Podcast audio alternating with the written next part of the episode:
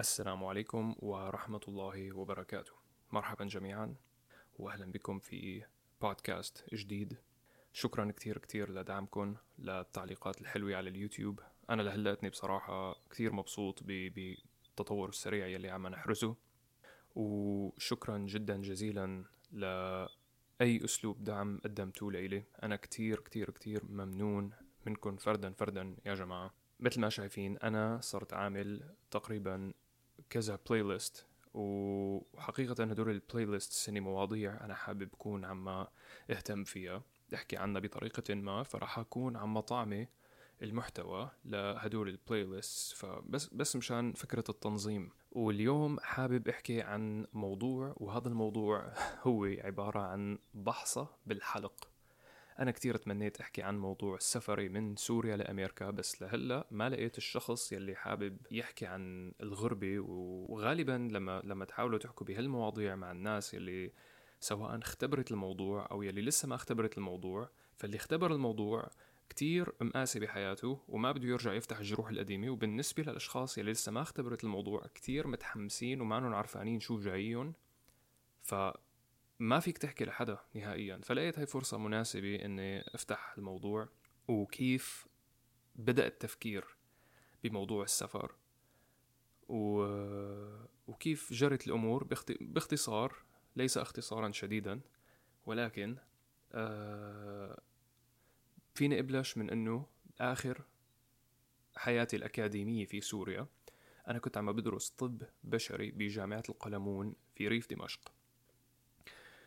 ودخلت الطب البشري صراحة آه، يعني محاولة لإرضاء أهلي مع أنه هني ما طلبوا مني بشكل صريح أني فوت على الطب البشري وهني حكوا كلمة ولو كانت كلمة بتنقال ولكن هني حكوا أنه هذا مستقبلك وخيارك بيعود لإلك ولكن حسيت برغبتهم أنه أنا لازم فوت طب. وطبعا آه،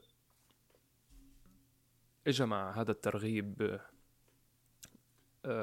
أساليب آه، ممكن تفرجيك كيف كيف حالتك الاجتماعية بترتقي وكيف مكانتك العلمية أعلى وما إلى ذلك. يعني أنا هاي الأمور ما كتير بتقطع بعقلي صراحة. آه، بالنسبة لي أنا التجربة الواعية للحياة هي آه، مكانة عالي ل... لكل البشر يلي إجتهم الفرصة لأنه يختبروها و... وبنظر لجميع البشر من من من من نفس ال ال المركز حقيقة. ما عندي ما ما بفرق بين دكتور ولا مهندس ولا عامل نظافي ولا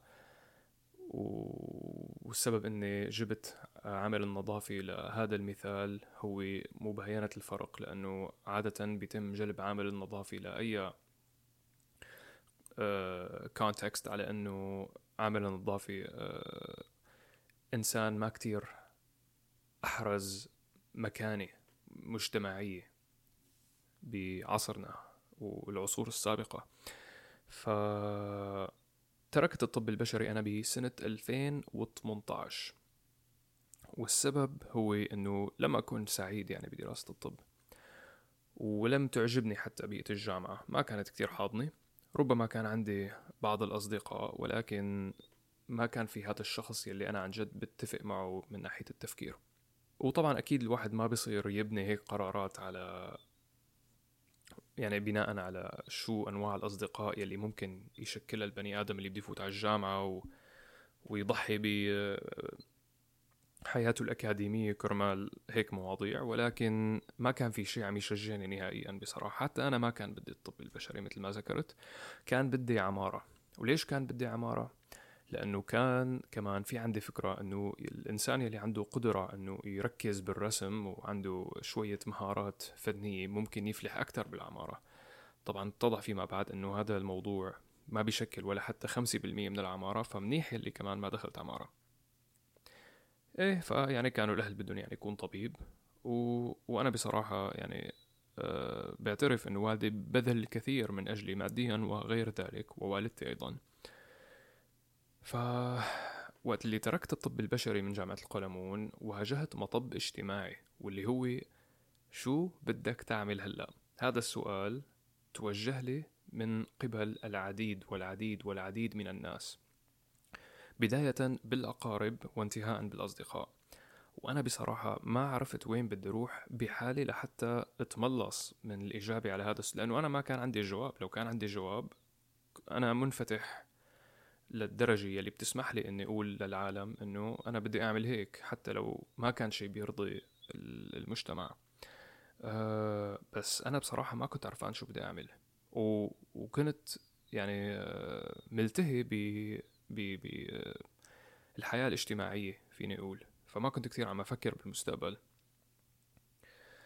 فبس مشان يعني آه، سكت اللي حواليه سجلت بجامعة أخرى تحت اسم الجامعة الافتراضية. وكان الفرع هو الهندسة المعلوماتية ولم أدرس لذلك أيضا صراحة وهذا بيعود لأنه كانت المحاضرات عن بعد وكانت جودة الاتصال مقرفة جدا وما كنت قدران إني أفهم المحاضرين وهذا الشيء عمل لي إحباط وأفقدني الرغبة بالمتابعة صراحة. فمشان أنا ما ضل سكعة لا شغلي ولا عملي قررت إني أدور على شغل. وبالفعل يعني وجدت شغل بمكتب مسؤول عن توفير آه، فرص دراسية وكنت عم بشتغل هنيك لمدة أشهر وما كنت كتير مبسوط كمان بهذا الشغل. وكنت عم بحاول يعني وعم بتواصل مع الجامعات الأوروبية وعم بحاول وفر فرص للطلاب اللي عندهم رغبة بالسفر والدراسة بالخارج وغير ذلك. ففي يعني بظل كل هاللي عم كان عم يصير كنت عاني من الوزن الزايد. يعني كان ملجئي لحتى أتخلص من الضغوط المجتمعية وضغوط الأهل وضغوط الأقارب وضغوط الأصدقاء إني آكل. وما كان خيار يعني خيارات الأكل يلي كنت أنا ودي نفسي لإلها لم تكن الأفضل. كان على طول الجنك فود هو الملاذ الشيبس والصودا والشغلات اللي فيها سكر كتير. بعتقد وصل وزني لحوالي ال 105 كيلو وما كنت عم بلعب أو عم مارس أي نشاط يتعلق باللياقة البدنية أو الرياضة أو ما إلى ذلك. وكان عندي صديق بهديك الأثناء ما يزال صديقي آه، صيدلاني رياضي جدا وشجعني على يعني آه، روح على النادي معه. وهذا تقريبا كان بنهاية سنة 2018 كان كان كتير غريب الموضوع حقيقة لأنه أنا لطالما كنت كان عندي شغف تجاه الرياضة والرياضة يعني شكلت جزء كبير من من نشأتي وحياتي بشكل عام. كنت بلعب سلة أنا وصغير. كمان رحت على نادي الحديد بسن مبكر وكان عندي أصدقاء بيروحوا على نادي الحديد. وكنت انبسط كتير لما أروح على النادي وهيك. ف يعني شكلت خلفية لا بأس فيها يعني من العلوم الرياضية ومثل ما قلت لكم شكلت الرياضة جزء كبير من حياتي. بس توقفت عن ممارستها فيني أقول بسبب قلة الوعي. وأصبحت التزامي الوحيد الرياضة بعد ما رجعني لي صديقي الصيدلاني وأنا كنت عم بشتغل مع مكتب المكتب الدراسي. فتركت مكتب الدراسي وصرت أشتغل كمصمم ومترجم لمواد علمية وأدبية وغير ذلك. أشتغل مع المكتبات يعرضوا لي في عندك في هذا الشغل في هذا الشغل في هذا الشغل. كنت اختار الشغلات اللي بتناسبني واللي أنا بعرف إني كفء لحتى أقدر أنجزها. وهذا كان الدخل يلي أنا عم بعتمد عليه لحتى طعمل هذا الالتزام يلي هو الرياضة. وكان الهدف من رياضتي إني ألتزم بحمية معينة و... وكنت بعرف أتمرن وبعرف آه، التشريح تبع الجسم. جزء من هذا يعود لدراسة الطب البشري اللي عملتها بجامعة القلمون. آه، طبعا التشريح كان أو الأربع مواد التشريح كانوا أفضل آه، المواد اللي قدمتها أو جبت فيها أحسن العلامات بالجامعة. آه، بأي حال فهذا ساعدني كتير على أني أفهم شو عم أعمل خلال التمرين. وصرت أطلع على المادة العلمية وطبقها بشكل دقيق. وبالفعل بعد ثلاثة شهور من الالتزام والالتزام جدي جدا كان بصراحة خسرت كتير كتير كتير كتير وزن.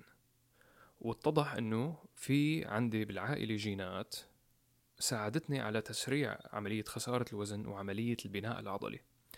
وكان صديقي الصيدلاني علاء تحية كبيرة لعلاء أنا كتير مشتاق في حال عم تسمع هذا التسجيل. علاء كان له مساهمة كبيرة جدا ببدء مسيرتي بالرياضة. وكان علاء عنده صديق. هذا الصديق بيملك أشهر سلسلة نوادي رياضية بمدينة حمص مدينتي الصغيرة. وعرضوا علي وظيفة عرضوا علي علاء و... و... ومالك هالنوادي وظيفة وفرصة عمل كمدرب ومشرف لإحدى الصالات اللي موقعها بأحد أهم شوارع المدينة. شارع الملعب بمدينة حمص. طبعا لم يكن الأمر بالسهل لكن بفضل الله سبحانه وتعالى حصلت على الشعبية والاحترام وعن طريق الالتزام والصدق والاهتمام باللاعبين طبعا. وكانت السايكل اليومية أو الحلقة اليومية عبارة عن تحضير وجبات للنهار بشتغل خمس ساعات من الظهر للمغرب تقريبا وبدرس حالات اللاعبين وبناء على ذلك بكتب البرامج. والتزمت مع لاعبين بشكل مجاني لكي يعني ابني مسموعية جيدة وأثبت كفاءتي وكفاءة معرفتي لأنه ما بعتقد في حدا يتوجه لعند مدرب ليستفيد من خبرات هذا المدرب إذا هذا المدرب ما كان عنده آه، خلفية إنتاجية فينه يعرضها على هذا الزبون فينا نسميه فاتخذت هذا الطريق وبالفعل آه، يعني بالسنة الأولى أثبتت كفاءة وجدارة ولكن لم أكن أدخل الكثير من المال. بس الحمد لله حصلت على شعور بالانتماء ووضعت أهداف وهذا زودني كمان بحس آه، يعني أعطاني سبب لحياتي. وحقيقة بعد سنة تقريبا آه، ازدهرت حياتي المهنية وأصبح لدي يعني مصادر دخل عديدة آه، فيني أذكرها. التدريب بالنادي كان في راتب ثابت لم يكن يعني لم يكن عالي القيمة ولكن كان موجود. والتدريب الشخصي يلي هو كان أكبر مصدر للدخل وكتابة البرامج وبيع المكملات. يعني أنا كنت كثير أهتم بالأرقام لحتى أضبط الدخل فكنت يعني بعمل ما يقارب ال 500 ألف ليرة بهداك الوقت. بداية 2019 كان بيعادل آه، أتوقع 750 ل 800 دولار. و وبهديك الأيام هذا المبلغ كان أربعة أضعاف متوسط الإنفاق للفرد الأعزب. بس كان يعني كان في جهد فظيع. كان في خمس ساعات شغل بالمنشأة الرياضية وكان في على الأقل ثلاث أربع ساعات كتابة برامج وعم بتطلع على صور كان عندي بزنس واتساب بفتحه في اللاعبين بيبعتوا لي صور عليه بفتح الصور وبناء على ذلك بعمل تقييمات وبحكي معهم بشوف هني شو لازم شو فينهم يهتموا. طبعا هذا بالنسبة للاعب المتقدم واللاعب الغير متقدم آه بيكون في خطة بديلة لأنه ما فيك تعتمد كتير على ال body composition تبعه تشوف إنه هن في عندهم بيكون فات أكثر من من من عضل فما فيك تعرف شو العضلات اللي آه، فيها under development وما فيك يعني موضوع معقد شوي ربما لغير بودكاست كانوا تقريبا حوالي 30 متدرب وكان في عندي أنا بدرب بشكل شخصي 8 لاعبين البعض منهم أجانب و وبيع المكملات بصير إني أنا عم بشتري مكملات بالجملة وبيع اللي اللي, اللي بيحتاج من المتدربين تبعوتي أنا. و... وهي حقيقة يعني المصادر الكبرى يلي آه، ساعدتني بجمع هذا الدخل. بأي حال آه، يعني بعد النجاحات هي انتفخ كبريائي شوي وأردت أنه أتوسع أكثر وبما أني مواطن أمريكي فحبيت أني أخذ حياتي المهنية والأكاديمية وطورها بالولايات المتحدة عن طريق ربما شهادة تدريب أو ما شابه من الخارج. و... ورأيت أنه هذا الشيء جدير بأن يرفع دخلي بصراحة وقادر على أنه يفعل ذلك لأنه كنت بعرف من المحافظات الأخرى أنه في عالم عم تطلع تسافر تجيب شهادات من برا وتكسب معرفة وخبرة أكثر وعم توظف هالعلوم هي بحياتها وبالفعل عم يرتفع دخلهم بشكل كبير. ف ادخرت المال على نية السفر وبهذا الوقت آه، دخلت كورونا كانت جديدة اجتاحت سوريا وبدأ الغلاء و... واضطرب يعني استقرار العمل وارتفعت الأسعار كتير كتير كتير وخسرنا الوصول آه، الدائم للمنشآت الرياضية. فلحتى أنا أتابع شغلي وما أتعطل صرت روح على المنازل والأوتيلات لحتى درب اللاعبين. و... واستمرت هاي الفترة يعني فترة طويلة وبتوقع ما ما يعني ما نفك الحظر عن عن هالمواضيع هاي لحتى الشهر الخامس سنة 2020 وتركت العمل بالنادي أنا وصرت أشتغل بعدة نوادي. وطبعا كنت عم بدخر المال لحتى أسافر ولكن بسبب قلة الوعي في تلك الفترة يعني صرفت كل مدخراتي اللي كانت موجهة نحو السفر. وبالشهر الثامن بسنة 2020 عزمت على السفر وطلبت مبلغ من والدي وكان يعني هو ووالدتي بيعتقدوا إنه أنا عندي مصاري من المدخرات اللي كنت أنا عم أدخرها من من الشغل. و... وإنه كانت هي آه كنت واعد حالي إنه دبر أموري فيها ب ب آه يعني بعد بعد وصولي لأمريكا بالفترة الأولى. وكان كل هذا رح يصير بعد 45 يوم من يوم حجز التذكرة يلي كان بالشهر الثامن. ف حكينا مع بعض الأقارب يعني يلي بأمريكا و... ولاقوا لي عمل عمل متواضع ومكانا لحتى بيت فيه. وبدأت بالانسحاب من التدريب شوي شوي لحتى أهتم شوي بحياتي الشخصية. وكان في كتير ناس عم تسافر ومن جملتهم صديقين لإلي. واحد منهم راح العراق وواحد منهم راح على الإمارات. فترات متقاربة جدا كانت بين سفري وسفرهم.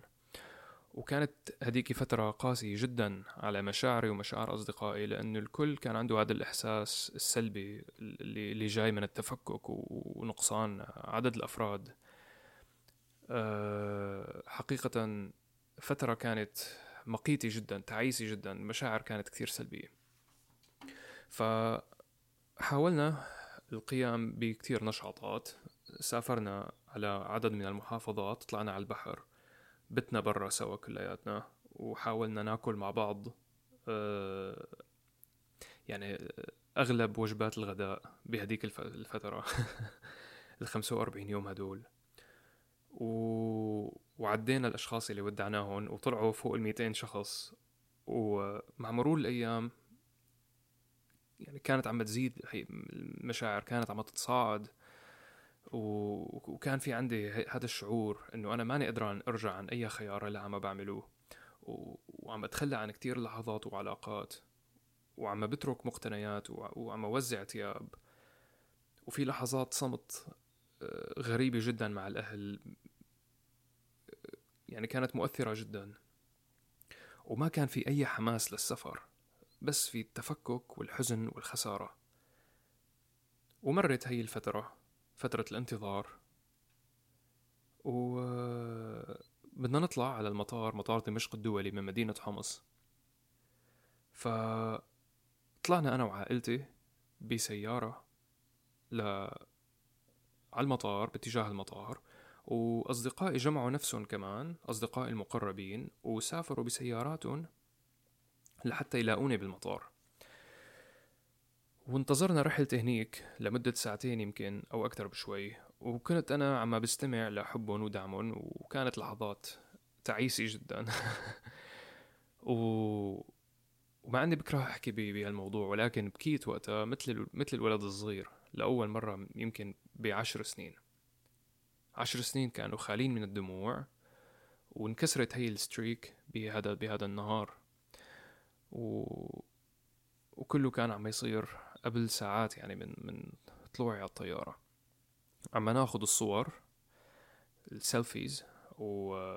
وعم نأتمن أنفسنا على أنفسنا.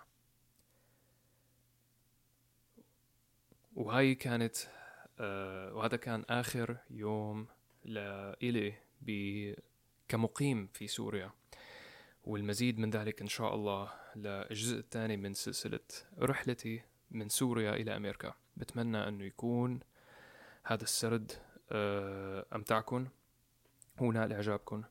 وللاستماع للمزيد من البودكاست يمكنكم زيارة حسابات البودكاست. هي متوفرة الآن على يوتيوب أنغامي سبوتيفاي وأبل Podcasts.